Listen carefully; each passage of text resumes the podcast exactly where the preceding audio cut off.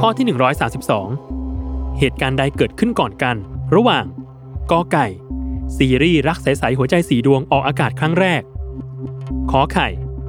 YouTube เปิดตัวหรือคอควายสนามบินสุวรรณภูมิเปิดสิบวินาทีจับเวลา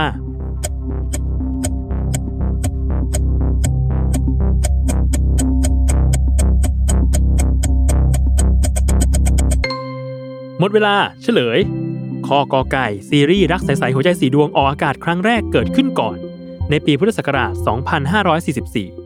รักใสๆหัวใจสีดวงหรือ เอฟ โฟร์ เป็นซีรีส์สัญชาติไต้หวันนำแสดงโดยเจอรี่วิกเคนและแวนเนสโดยมีนางเอกคือต้าเอสที่โด่งดังเป็นพลุแตกในบทซานชัยตามมาด้วยข้อขอไข่ YouTube เปิดตัวในวันที่สิบสี่กุมภาพันธ์พุทธศักราช สองพันห้าร้อยสี่สิบแปดYouTube ถูกสร้างขึ้นมาจากอดีตพนักงานสามคนในบริษัท PayPal ประกอบด้วย Chad Hurley, Steve Chen และ Jawed Karim โดย Karim นี้เป็นคนอัปโหลดวิดีโอตัวแรกของ YouTube ในชื่อ Me at the Zoo